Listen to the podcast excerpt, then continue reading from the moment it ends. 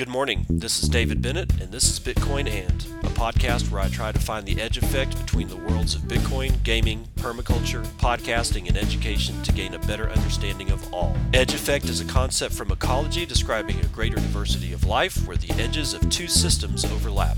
While species from either system can be found at the edge, it is important to note there are species in the overlap that exist in neither system, and that is what I seek to uncover. So join me in discovering the variety of things being created as Bitcoin rubs up against other systems.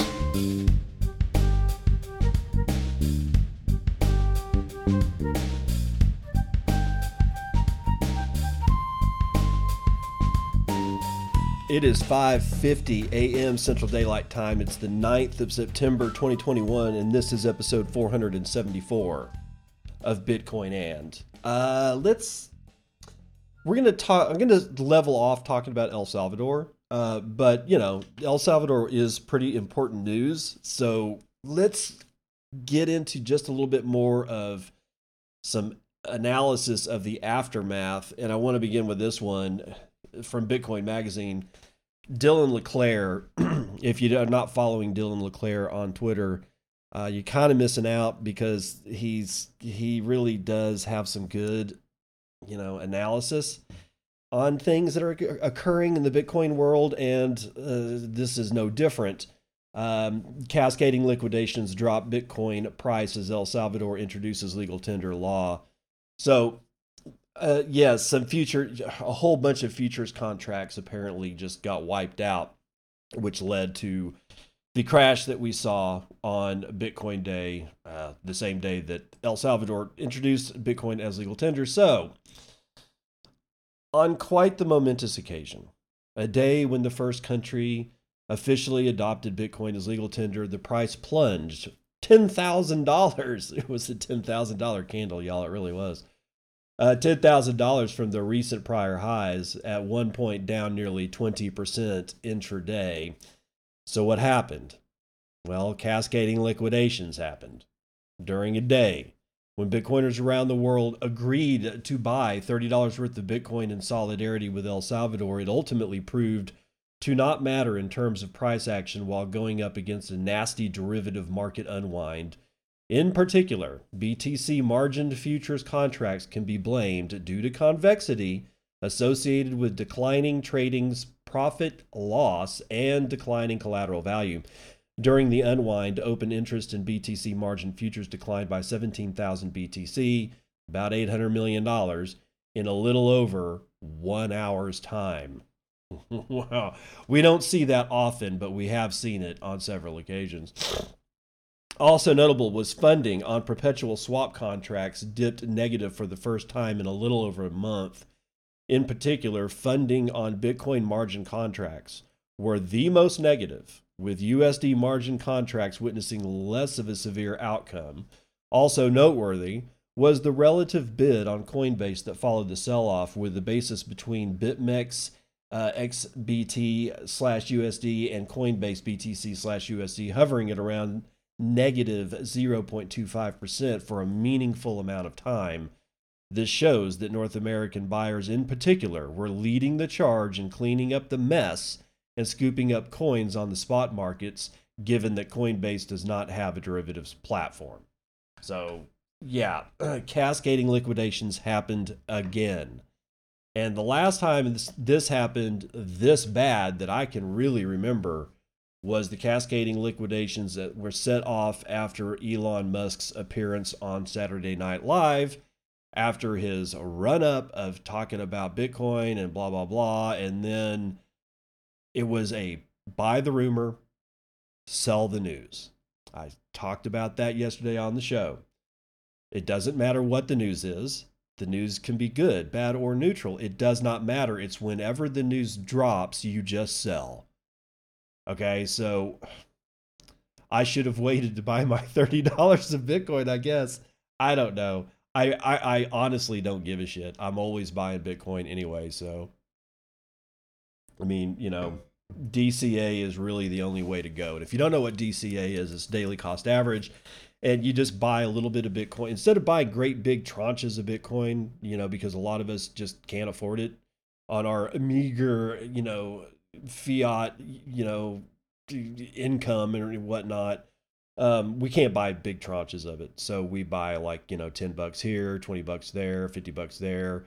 Other people are more heavily into it. They're, you know, dropping 300 bucks, 500 bucks, and other people are dropping like, you know, $10,000 a week or, you know, $10 a day or $100 a day, depending on what your income level is and what you're comfortable with. But what, what's great about daily cost averaging is that it completely levels out and takes care of a lot of the noise that you will experience if you're just buying Bitcoin like one time a month or you know one time a quarter or it's your very first buy. Just buy small amounts of it. Do it every day, every week, every month. You know, I highly recommend at least every week. You know, something like that, and it will really help level off uh, those feel those you know those painful gut pangs that you feel when you see a, a $10,000 candle in the red. It's always good when you see it in the green, but uh, yeah, uh, it's the red ones that hurt so much. So, does everything really benefit Bitcoin? Now, this is Shinobi. Uh, yeah, Shinobi on uh, on on Twitter. Um, let's see what he's got to say about the whole business because he's he's been around for a while. Yesterday was a truly historic moment for both El Salvador and Bitcoin. A sovereign nation has adopted Bitcoin as legal tender and recognized it as a money not treated or taxed as a capital asset. The entire path from the announcement in Miami to here has been somewhat haphazard, unclear at times, and met with a difficult to measure but undeniable pushback from some of the people in El Salvador. But that was obviously going to be the case from the start. Bitcoin has never been put in a situation of this magnitude in its entire lifetime, and it's still growing and evolving. When the Chivo wallet app went live in app stores, every citizen in El Salvador was able to claim a free $30 of Bitcoin that they could use to buy things under the new law. This was the largest airdrop of Bitcoin ever done. Every citizen has the option to spend or hodl those sats Every business has the choice to try and incentivize people to spend their Bitcoin by offering discounts or deals. This could be a massive opportunity for savvy individuals and businesses to plan for the future by building a stockpile of BTC and reinvest in themselves and their businesses as Bitcoin appreciates in price over time. As things settle down and people become used to interacting with Bitcoin, the door is now also open for remittances to be sent from abroad to El Salvador across the Bitcoin network. The potential savings could be both a massive boost to El Salvador's GDP as well as a way to put more of the money sent home by family members across the world into people's pockets instead of being shaved off in fees by businesses like Western Union. However, this entire remittance dynamic depends completely on a pool of fiat currency down in El Salvador, currently the trust established by the government. That's that Bitcoin trust that they got. I'm sure many Bitcoiners will love to argue this point, but the reality is many Salvadorans who receive remittances over Bitcoin rails will want to receive it in the form of USD. Many people outside of the Bitcoin community in the country have expressed a large degree of uncertainty and confusion over the rollout of the new law, exactly how things will work in practice, and how to use Bitcoin. Some have even expressed doubt in the government's motives and the ability, its ability to pull it all off. Let's think for a moment how a service like Strike works. User A is natively using the Lightning Network, and user B has their bank account linked to Strike. If A wants to send B 50 bucks, they simply send 50 bucks worth of Bitcoin, which is received by Strike and converted on their end to credit user B with $50. That requires a sale of Bitcoin, Bitcoin for fiat. User B cannot be credited 50 bucks after having been sent Bitcoin unless someone on that side of the transfer is willing to buy that Bitcoin and provide the $50 that user B wants. This is the same type of model implemented in El Salvador with Chivo, except the government is currently the default buyer, so user B can receive fiat. The stability of the guarantee to convert BTC to fiat for anyone who wants USD instead is entirely dependent on the El Salvadoran government having the USD to buy BTC that everyone is now mandated to accept. They established a $150 million trust to guarantee this convertibility promise that is a linchpin of mandating people to accept Bitcoin. What happens when the trust runs out of money? To put things into perspective, El Salvador received $623 million in remittances in June of 2021. That's just in June. A single month of the USD remittance flows into that country was more than four times the size of the entire trust established to guarantee conversion from BTC to USD for citizens that do not want to be exposed to the volatility of Bitcoin. What happens when the trust runs out of money?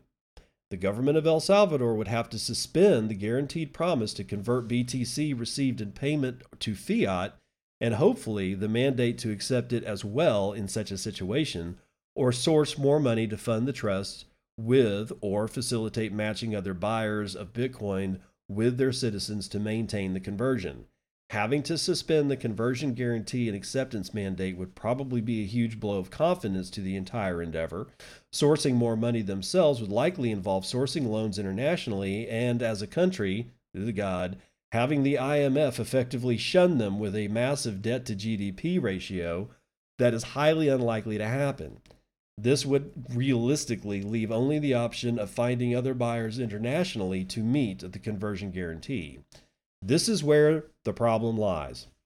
It would be as simple as sanctioning El Salvador to prevent the government from being able to tap international pools of USD liquidity to continue guaranteeing their citizens can seamlessly convert BTC to USD when accepting it. This would put El Salvador in a very tenuous situation. They would otherwise have to suspend the guarantee and simply hope the organic demand for BTC in El Salvador is enough to continue in a viable way or find other ways to bring USD into the country. Under international sanctions, in my assessment, the only way to do so would be to source physical cash USD. I can think of no realistic way that that could be done at scale except to criminally smuggle it into the country, which, given the reality of organized crime in the region, would eventually fall into the domain of MS 13. I won't go into the gritty details of how dangerous a criminal enterprise they are, but when it comes to illegal smuggling operations in Central America, your only practical option is to deal with the organized criminal groups established in the region. Any of these potential routes of failure would offer the legacy media and financial institutions a gigantic well of ammunition to attack the rollout of this legislation in El Salvador. You can already see the warm up to it with media outlets criticizing President Bukele's unconstitutional dismissal of the Supreme Court and the change to term limitations, which would allow Bukele to run for office again. Every way that this goes wrong or has a hiccup will be used to whole or used to add to these media attacks and narratives. And in reality, there is a very real potential for problems that are much larger than the little hiccups I outlined above. The passing of this legislation is truly a historical moment and one that offers massive potential to do good for the citizens of El Salvador, but it also has massive potential to fail in those goals. And that is not only something that could do harm to Salvadorans, but also to Bitcoin itself. As a last word, it's important to remember in the frenzy of optimism and chance of everything is good for Bitcoin that this is not a literal truth. Everything in life has positives and negatives, including Bitcoin. Thank you, Shinobi. That was a pretty good one because it does, it's a sobering article. You know, we got to sober up from this entire thing because we have been excited since the, you know, since the announcement that Bukele made and for the 90 days that we had to wait for it to actually take effect and go into law. So it's time to sober up. And that's okay. I mean, eh, somebody had to be first. Somebody had to be first. right? So Bukele was the first. Now, this goes in line, you know, Shinobi's, you know, me and Shinobi are, are, are in complete agreement about the well of ammunition that can be formed to be used by media outlets and financial, you know, legacy financial folks and all that to say, be able to be, you know, point and say, oh my God, look what's going on over there. It's bad. It's terrible. Yeah, he's right. And they will use it, and there will be a well of ammunition. How big that well gets is what's in question here. And given the fact that what Shinobi outlined is that one month of remittances is four times more than the trust that they put together to be able to guarantee convertibility of BTC to USD. We have absolutely no idea what's going to happen here. We really don't. That and that's I would say that that's a problem, but it's not. That's just straight straight up reality. We have no idea what's going to happen. But one thing that I can say is that I do wish that this had been more of an organic adoption event rather than a mandated adoption event, which I did talk about again on you know yesterday's podcast. The, the next the next country that does this, please consider doing it a different way. D- please do experiment B. We've already got one. We've got experiment A in the incubator. Okay, it's it's it's cooking away.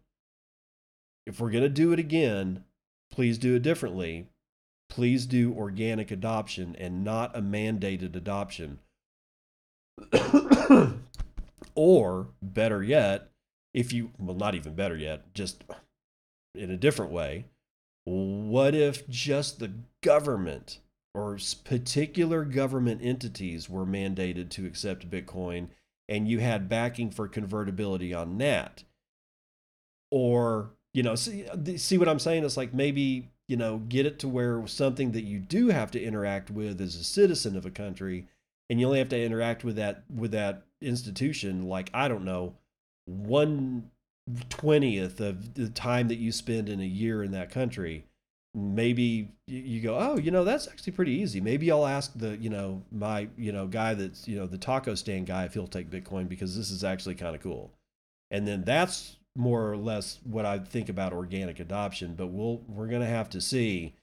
Now, moving over to Eastern Europe, Ukraine has legalized Bitcoin. I didn't even see this coming, honestly. I think I probably reported on it and just kind of forgot about it. But here we are. Nick Hoffman has it for Bitcoin Magazine. Today, the Ukrainian parliament passed a law that legalizes and regulates Bitcoin in the country.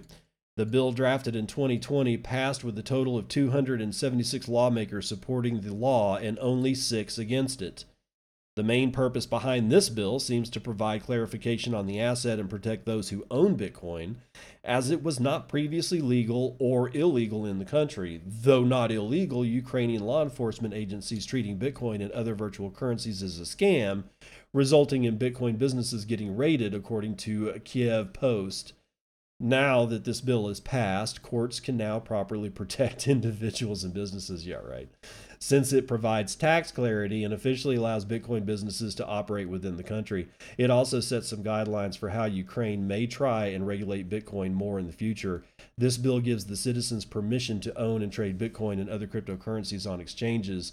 The bill also gives clarity on wallets and what private keys are. the parliament is expected to pass and amend their tax and civil codes before the end of the year to officially open the market for businesses and investors, according to a Ministry of Digital Transformation spokesperson who spoke to the Kiev Post.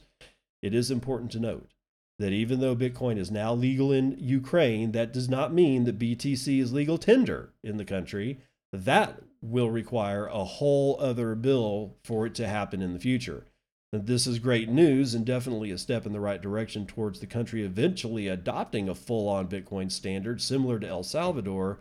One important thing to note here is that for many Bitcoin to fully thrive in a country, it's important not to stamp it with too many laws or regulations, which would end up stifling innovation. Bitcoin is currently very nascent and seems to be on its way to becoming the world reserve currency. It would be a shame to see countries not capitalize on the opportunity at hand because of overregulation. Now, while Ukraine is in the midst of getting to know Bitcoin and sort of courting the Bitcoin network through this legislation, we have the prison colony. Australian crypto businesses tell Senate inquiry about being debanked up to 91 times. Brian Quarmby, Cointelegraph. My God, Jesus. Crypto related companies and figures have provided evidence about being debanked by Australian finance authority, uh, fi- sorry, Australian financial institutions to a Senate inquiry. Uh, crypto investment firm Aus Merchant global remittance provider Nium, and small peer to peer crypto brokerage platform Bitcoin Babe were speaking on a panel as part of the Senate inquiry into Australia as a technology and financial center. Good luck on September the 8th. All three are registered with financial intelligence regulator AUSTRAC and are subject to reporting requirements. However, they all echoed similar sentiments of being debanked without a concrete explanation as to why. Michaela Juric, the founder of the peer to peer trading business dubbed after her nickname Bitcoin Babe, stated that she has been banned by a total of 91 banks and financial institutions throughout her seven year history in crypto. Quote, as of yesterday, I have been banned and debanked from 91 banks and financial institutions. That's 91 lifetime bans. No reasons given, no case by case assessments or discussions engaged, and no recourse available. End quote. Jesus God, lifetime bans. Holy shit. Bitcoin Babe utilizes exchanges such as LocalBitcoins to conduct trades in Australia. And according to her profile on the website, she has conducted more than 40,000 trades since 2014 with a feedback score of 98%. Holding or despite holding a good reputation online, Juric told crypto-friendly liberal senator Andrew Bragg that some banks have even flagged her as a terrorist due to the nature of her business. Quote, I've had banks go so far as report me for being a terrorist on some databases, and that is what has stopped me from being able to get some of these services. End quote. Singapore headquartered Nium is licensed in 40 markets across the globe. However, the firm stated that Australia is the only country where it has had issues with financial service providers.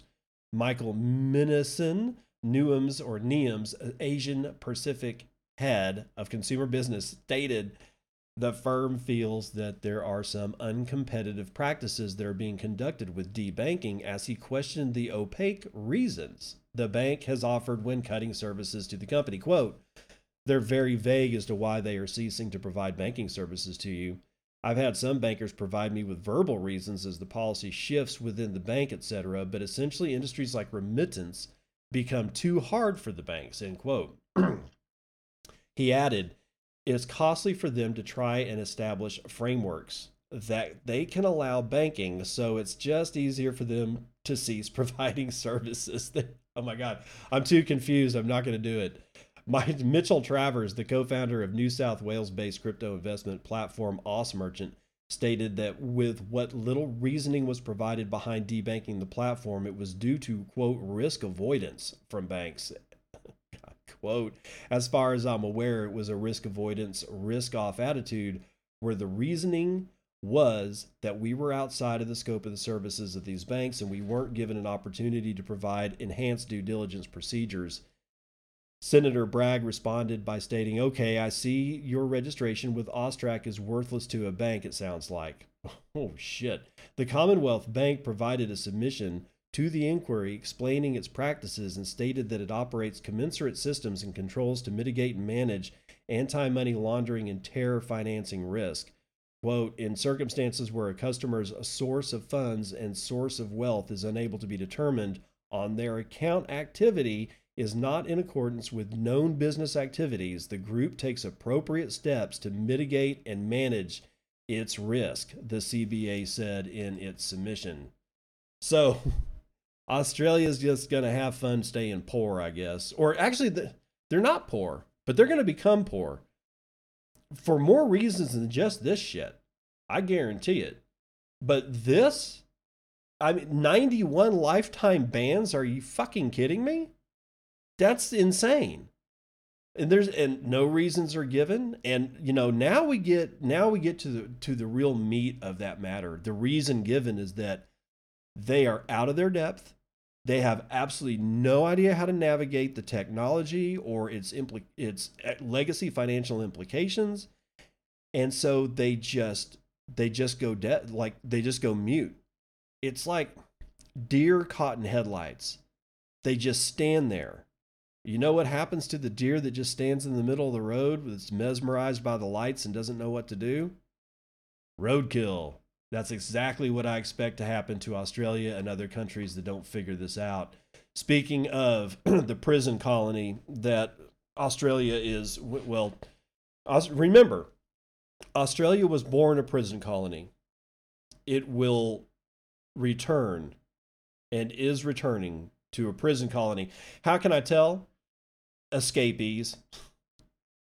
Yeah, when you see people climbing over a wall and they're all like just scrambling away from a building, chances are real good they're escaping a prison and, and you don't want to pick any hitchhikers up, except in this particular case. Why? Because record numbers of Australians apply to Border Force to leave long term.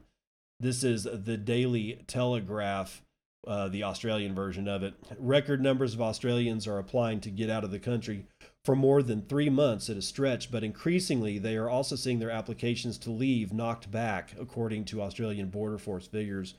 According to the agency's most recent monthly travel exemptions processing report, 37,900 applications were received to leave the country in August, with about 15,000 of those being from Australians wishing to leave the country for three months or more.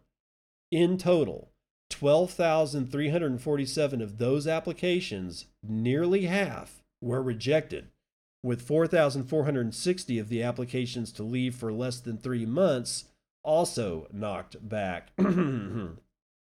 August total applications to leave were also nearly double those received at the start of the year. In January 20 or sorry, in January 20,900 outbound applications were received by Border Force and the number has steadily increased every month.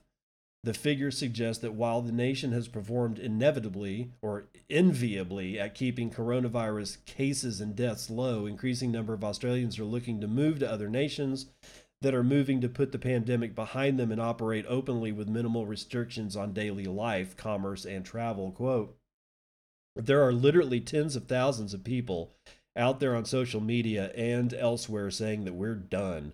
We don't need this anymore, said Liberty Works president Andrew Cooper, who led an unsuccessful court challenge to Australia's draconian border restrictions. Quote, there's definitely that feeling out there, people saying I'm done, he added. Uh, hat tip Stephen Livera, who did get out.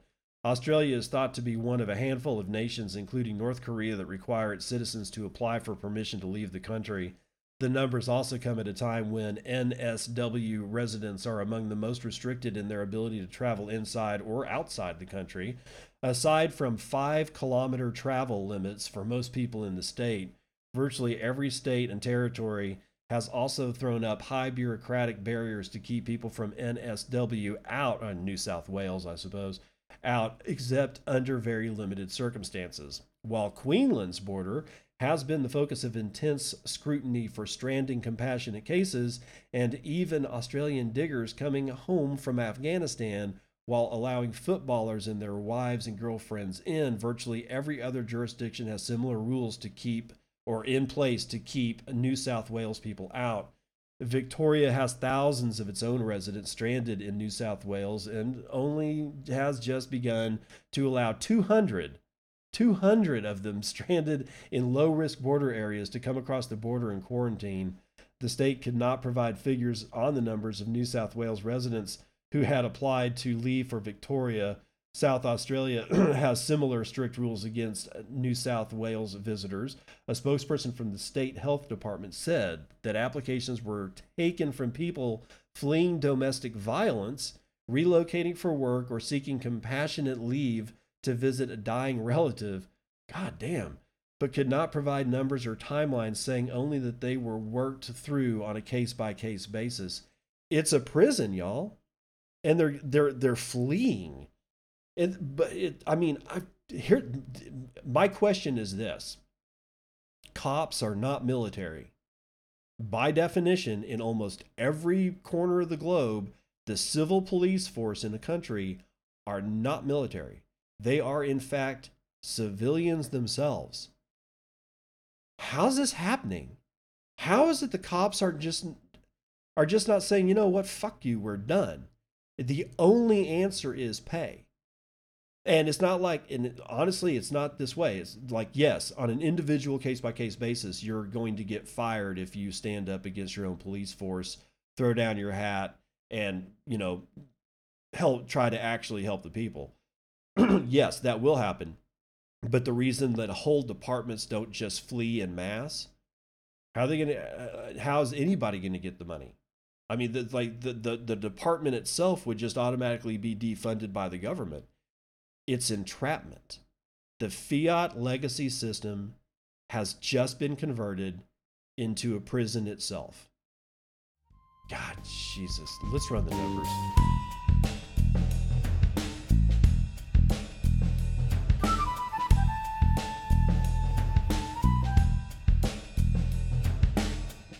Flammable liquids doing good, I guess doing good. West Texas Intermediate up 0.75 to $69.82 a barrel. Brent North Sea likewise up 0.8%, $73.18 a barrel. Natural gas up almost a full point and is just under $5 per thousand cubic feet. Uh, gasoline is at $2.15 a gallon. That's after a 0.84% rise in price on the futures market. Shiny metal rocks doing okay. Gold is up a, th- third of a point to $1,799. Uh, almost there, almost there, Pete. You're almost back to 1800 Peter. Almost.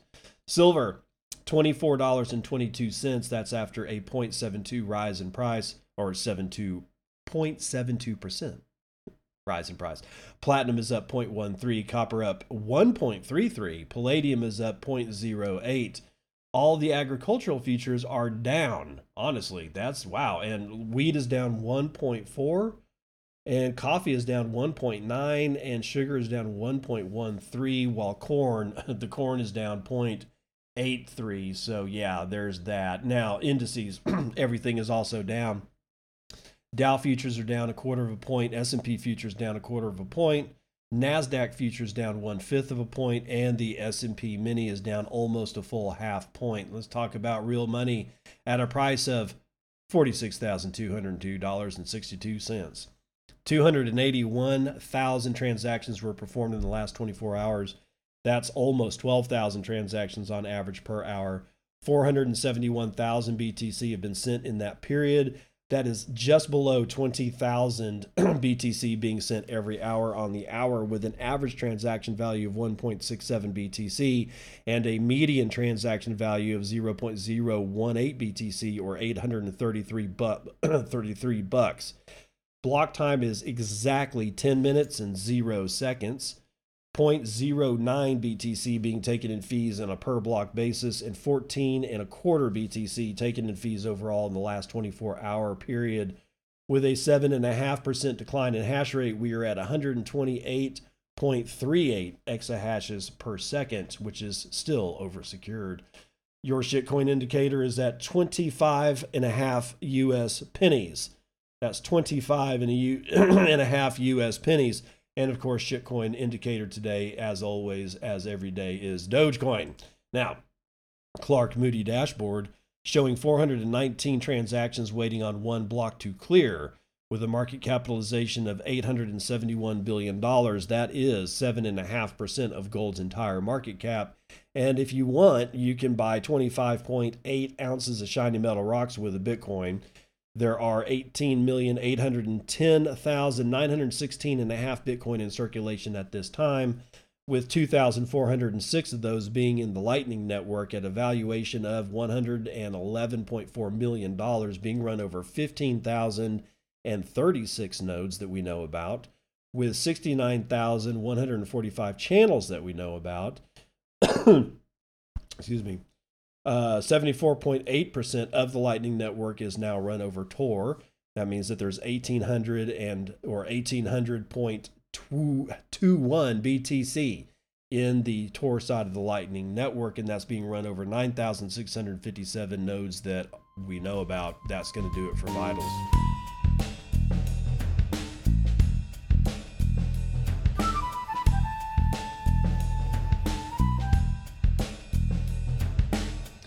Welcome to part two of the morning roundup. We'll start this off with Namcios writing for Bitcoin Magazine. Blockstream partners with Macquarie to explore renewable Bitcoin mining solutions. Bitcoin infrastructure company Blockstream and financial group Macquarie will be partnering to pilot a Bitcoin mining facility and explore alternative carbon neutral energy sources to power such operations.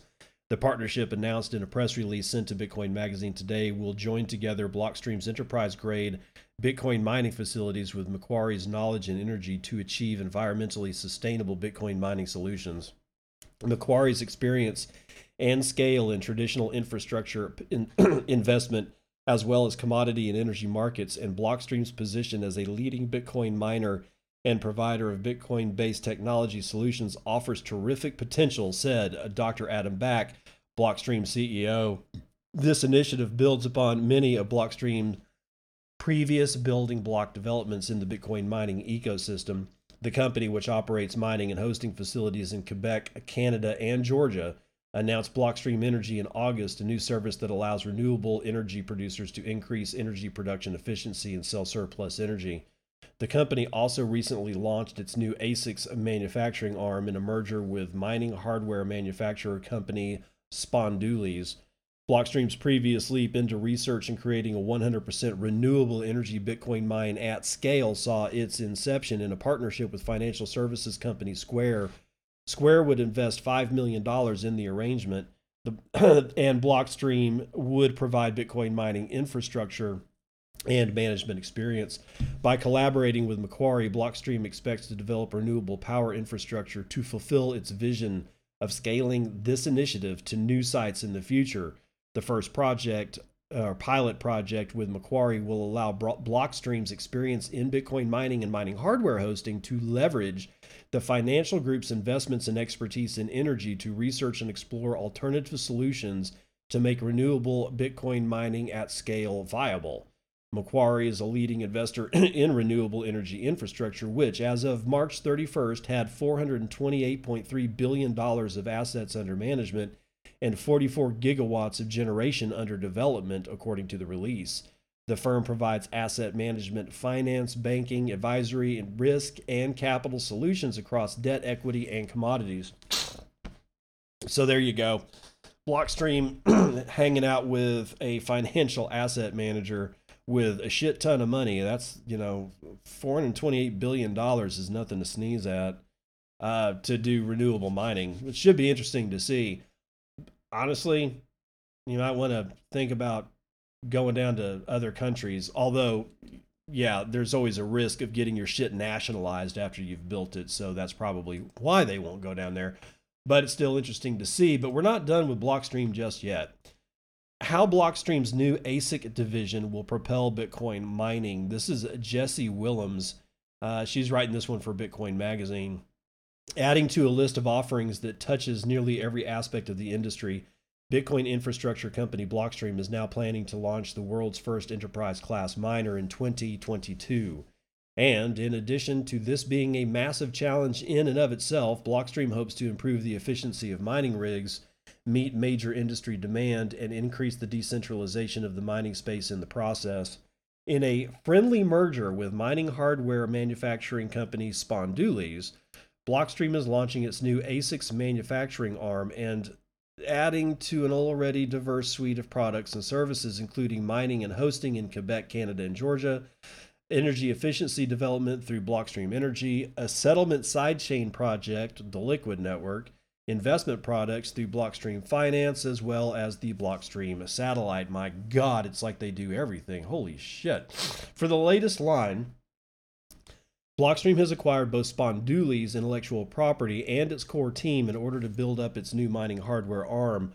Spondoolies' CEO Asif Gilboa is coming on board as the head of Blockstream's new ASIC division. According to a recent announcement, since its founding in 2013, the Spondoolies team has designed and built five different mining products and was one of the first teams in the Bitcoin mining industry to deliver energy efficient, high performance mining hardware. Quote, many consider, consider Spondoolies system design and improved rack mount form factor miners to be the best designed and highest build quality miner series taken to market to date, said Dr. Adam Back, Blockstream CEO. And while Dr. Back doesn't see much room for major improvement in ASIC performance, he does see room for refinement. particularly in the size of the chips the rigs use. Quote, Hash functions like SHA-256 are designed to be hard to find computational shortcuts, so it's likely there is limited room left for further algorithm optimization in Bitcoin proof of work. As ASIC technology advances from 7 nanometers to 5 nanometers and in the future 3 nanometer chips, power consumption and therefore the efficiency of miners improves over time, Adam Back said driving the efficiency forward would be an achievement very much in demand by the Bitcoin mining market. And in its most recent newsletter, Bitcoin mining company Luxor Technologies noted that as hash rates start to climb back up following a the China crackdown, miners are looking for infrastructure space as much or more than they seek mining equipment itself. Quote, as more S19s and other new gen rigs enter the North American market, industrial scale farms are swapping out older hardware for newer hardware whenever they can, according to the newsletter. Quote, rack space is scarce, so it makes more sense economically to fill shelves with more efficient machines, which can produce more hash rate while consuming less energy. Compass Mining also noted a trend toward more compact, efficient machines. Quote, although prices haven't fully recovered from the market's drop in April and May, aggregate prices for ASICs on secondary markets have rebounded significantly in July and August. Machines with efficiency under 38 joules per terahash are selling in the mid to upper 80 or $80 range per terahash. Uh, machines with efficiencies between 38 and 65 joules per terahash are back above $60 per terahash. These trends can only bode well for Blockstream's new venture. The pressure is on Blockstream to produce and market Bitcoin ASICs before the end of the year or end of next year, but Dr. Back is confident they've made the right decision teaming up with Spondoolies. Quote, Blockstream joining forces with Spondoolies makes a lot of business sense and combines Blockstream's protocol and cryptographic algorithm expertise and enterprise hosting and mining operations with Spondoolies' best of breed miner system design and manufacturing capabilities, said Dr. Back.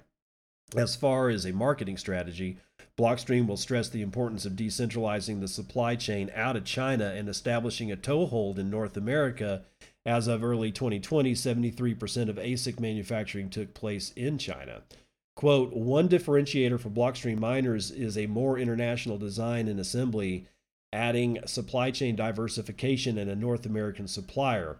For the short term, Miners are in short supply, so we, like other mining companies, have to allocate miners strategically. Longer term, we would like to bring new product lines to sell to other miners and individuals globally and to support Blockstream mining products like BMN. Blockstream Mining Note is what BMN stands for and Blockstream Energy, end quote. And that's from Dr. Adam Back himself.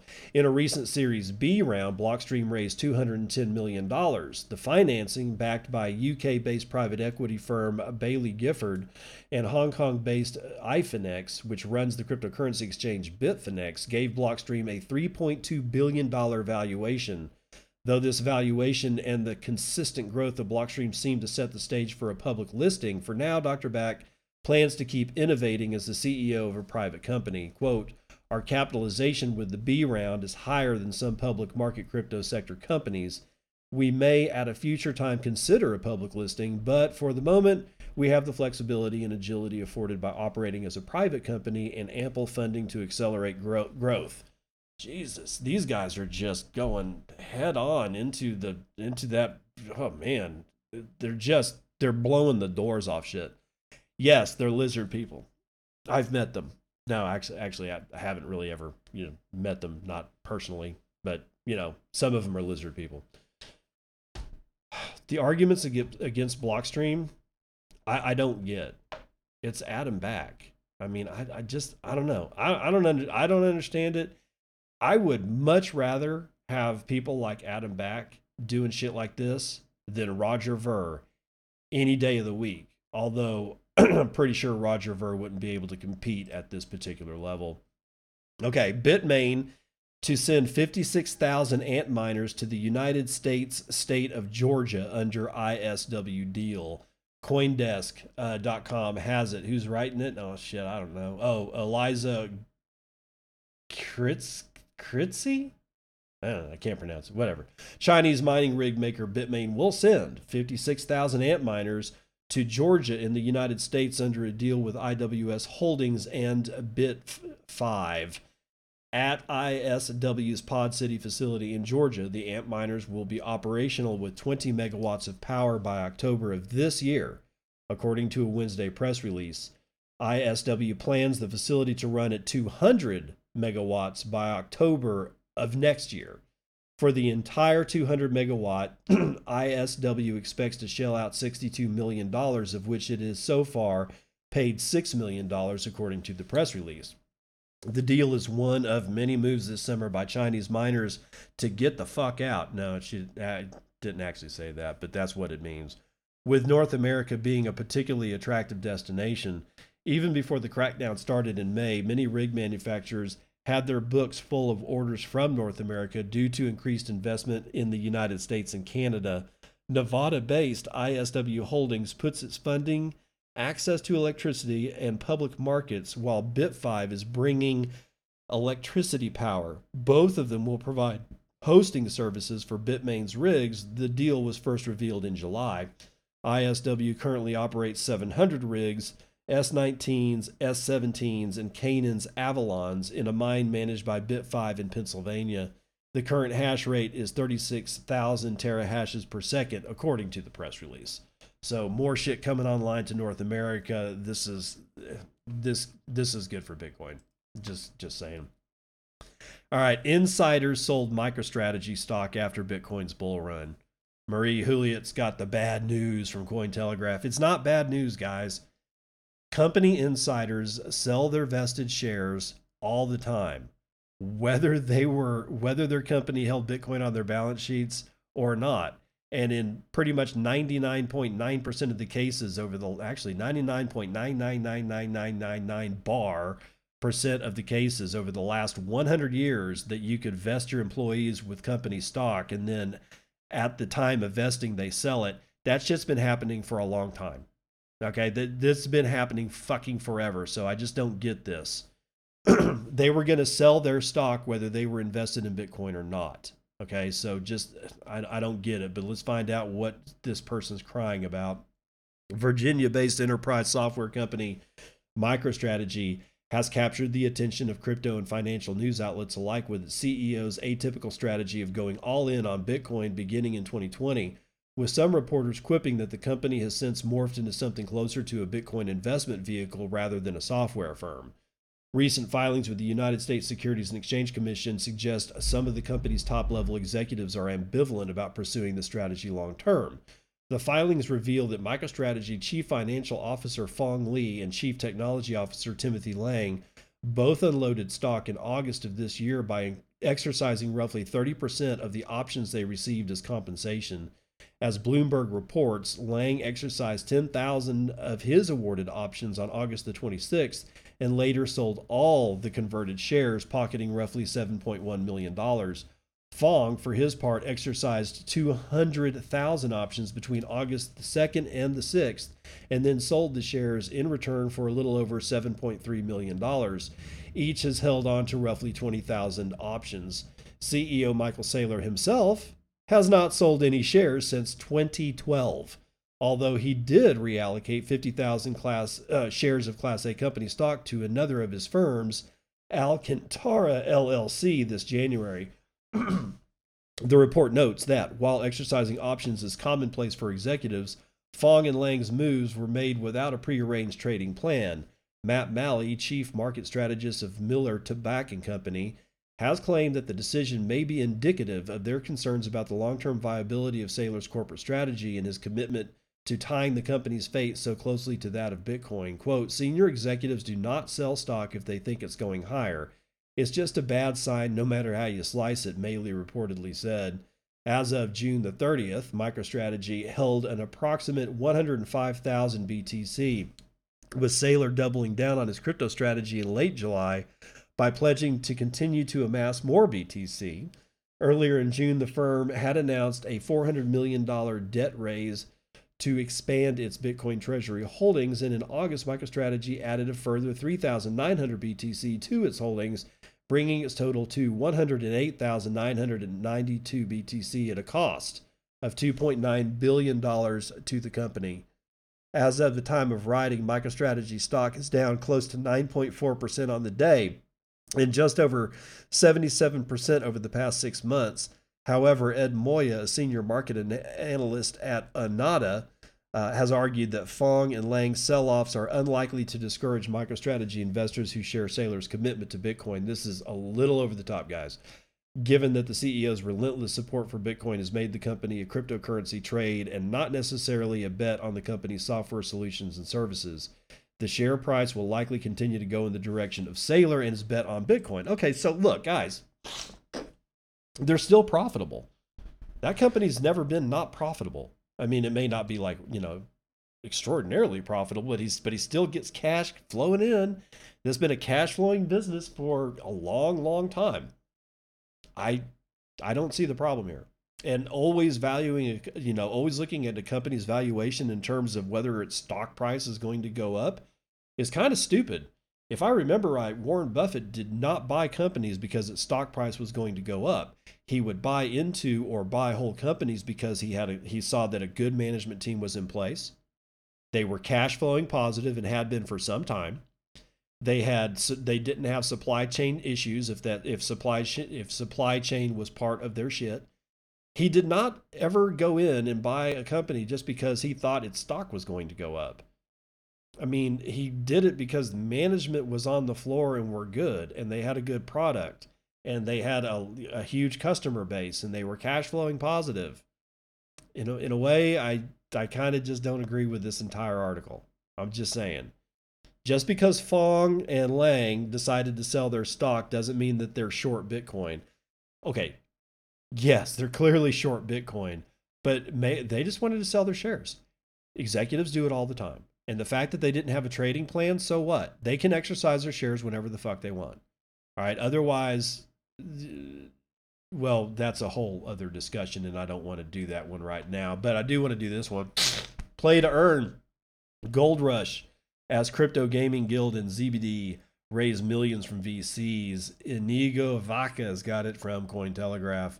Crypto Gaming United, a startup aiming to build a global community of non fungible token of focused play to earn gamers, has raised $5 million in an oversubscribed seed funding round. a September 8th announcement notes the round was led by famed Australian venture capitalist Mark Carnegie and Chrono.tech CEO Sergio Sergienko, with the pair having co founded the crypto focused asset manager MHC Digital Finance. Yeah, I know you're screaming at me about the NFT thing. Hold on, just hold on. Get, you know, come on. Get your diapers, get your diaper set. Crypto Gaming United was established in August of this year and has already attracted more than 1,500 members and has a waiting list of almost 40,000. The Guild helps members play the popular NFT based game Axie Infinity by offering scholarships, where sponsors provide expensive in game assets to players who can use them to generate revenue. Despite its seed round being led by Australian invest- investors, the Guild predominantly comprises Filipino players, with users also hailing from Indonesia, South Africa, and India. With most guild members hailing from low income economies, many players may not have the means to acquire the expensive digital assets needed to play Axie Infinity amid a surging crypto bull market.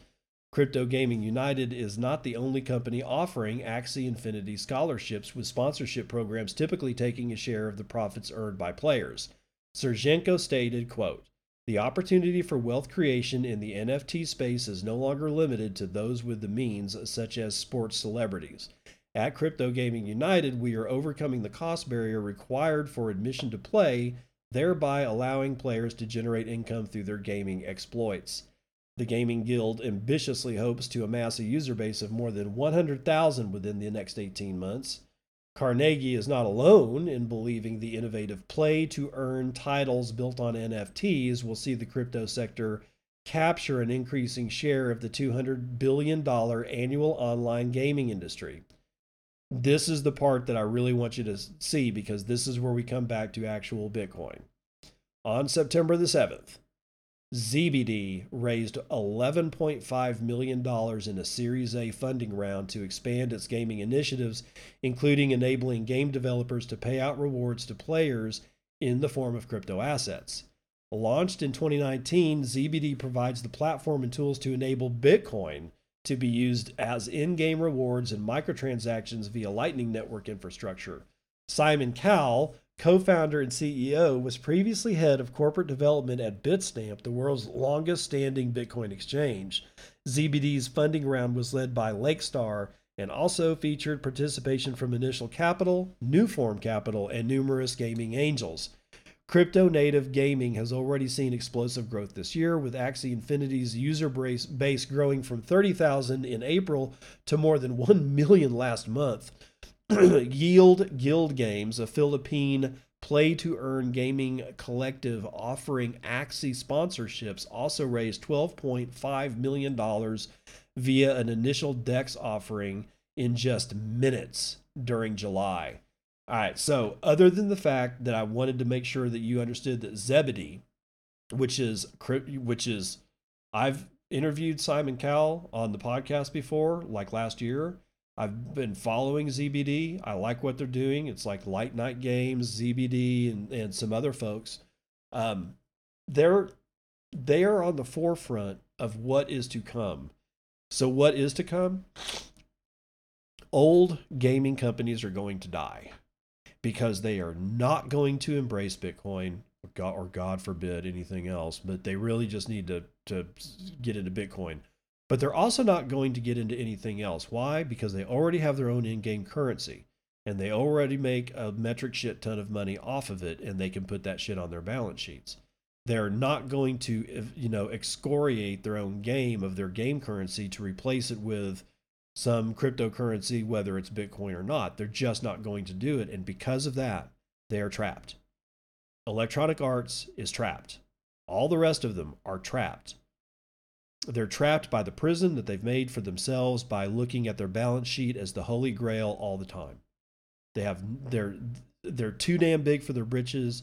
They stand on their employees way, way, way too much. I've seen like, you know, people saying that they haven't had like, you know, a vacation in over two years because they're constantly always working on yet one, have been put on a new game team like every single year and they're always trying to start up and all that kind of shit. It's bullshit.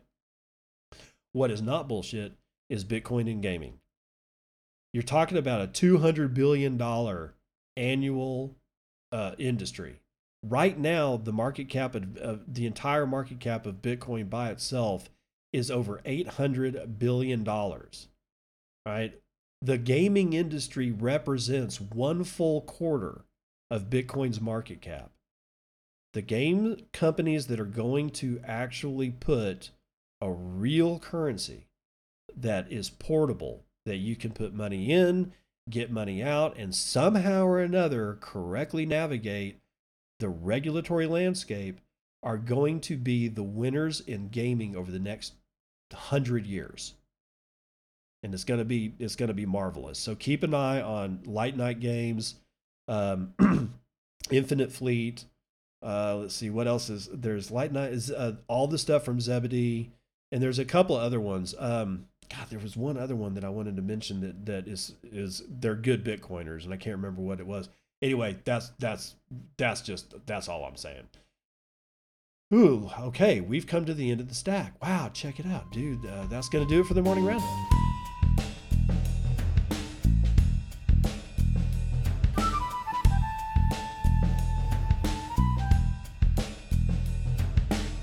All right, haven't done a dad says jokes in a while, so let's do one. Did you hear about the mute chicken? It didn't give a cluck. Sorry about the foul language. it's terrible. It's terrible, isn't it? Okay. Um, help out with the show. You know, you know what to do, man. Retweet, you know, retweet my uh, show announcement tweets. Go give me a five star review on on Apple iTunes because it does help, and God knows I need the help um, in any other way. Like, you know, use the Breeze wallet to listen to the podcast and stream me sats because they will go directly to my Lightning wallet that's held on my Lightning node because I run a Bitcoin full node and have done so for a long time now. And I recommend it. It's it's an empowering feeling. With all that said, I'll see you on the other side. This has been Bitcoin and and I'm your host David Bennett. I hope you enjoyed today's episode and hope to see you again real soon. Have a great day.